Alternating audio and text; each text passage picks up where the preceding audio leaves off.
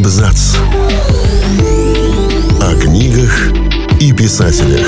О книгах и писателях. Александр Сергеевич Пушкин обладал отменным здоровьем, большим запасом энергии и жизненных сил.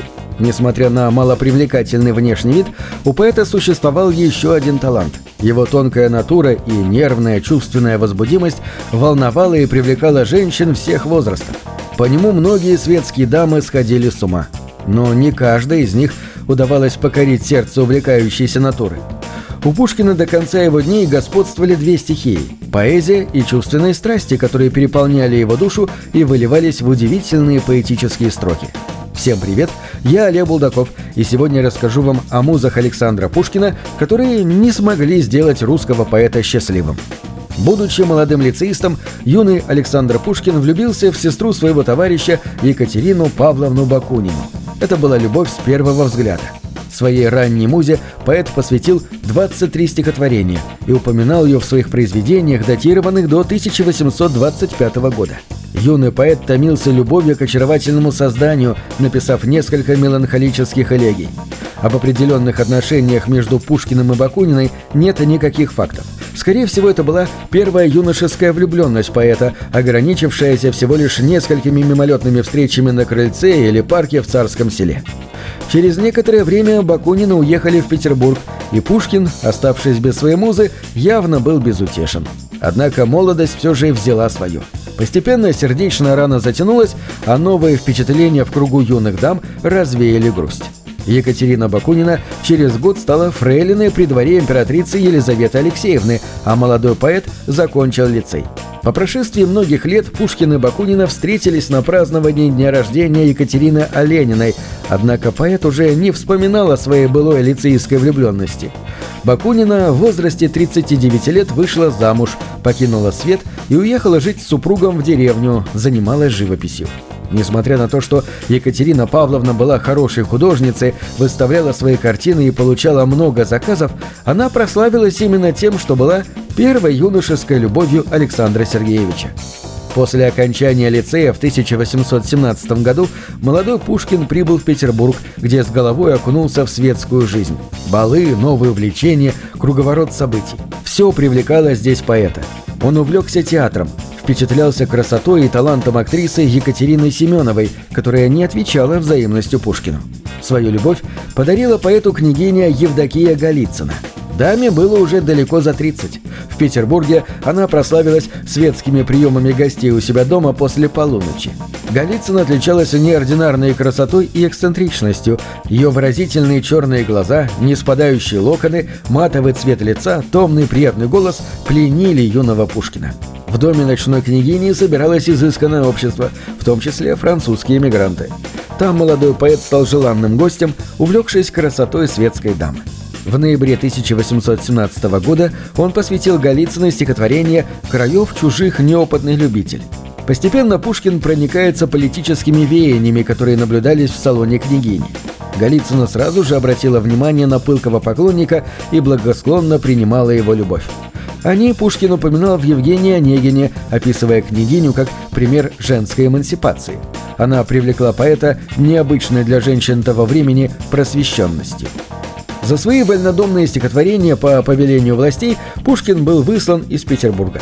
Устав от разгульной жизни и мечтая отдохнуть от мирской суеты, поэт уехал на Кавказ. Однако молодость и кипевшая страсть не позволяли юноше долго быть одному. На Кавказе он познакомился с тремя дочерями генерала Раевского, 22-летней Екатериной, 16-летней Еленой и 14-летней Марией. О них молодой Пушкин писал своему брату Льву. Все дочери генерала просто прелесть. Казалось, он был влюблен во всех девушек. Однако шаловливая Мария с ее горящими живыми глазами внушала поэту то чувство, которое нашло свое отражение в романтических нежных женских образах Черкешенки в «Кавказском пленнике», Заремы в Бахчисарайском фонтане. В 1825 году Мария Николаевна вышла замуж за генерала Волконского, которого за тайные связи с декабристами сослали в Сибирь на Благодатский рудник.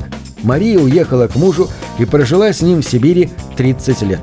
Поэме Евгений Онегин Пушкин воспел верность Волконской.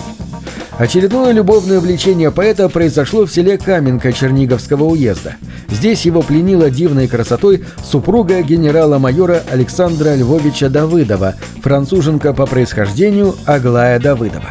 Аглая Антоновна была очень красива, кокетлива и ветрена, что позволяло ей иметь много поклонников. Не устоял перед ее красотой и молодой поэт.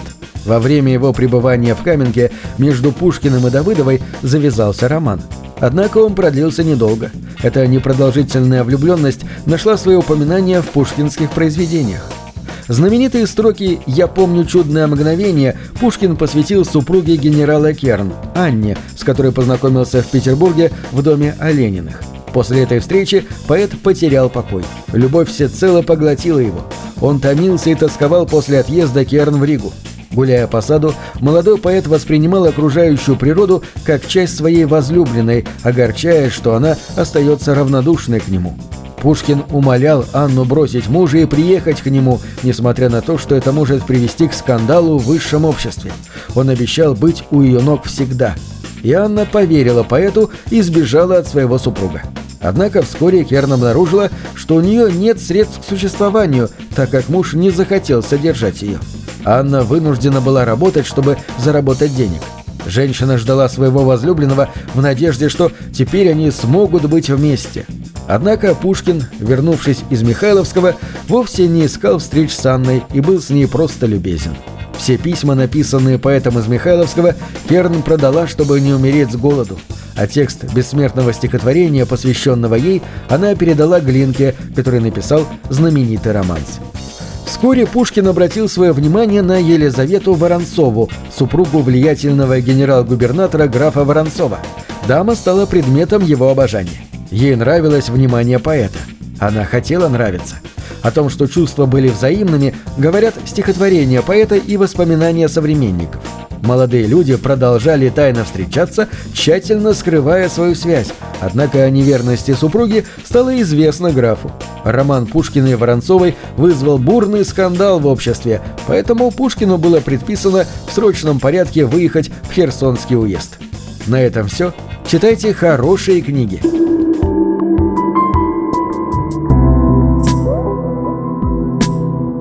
Книги — это двери, что выводят тебя из четырех стен.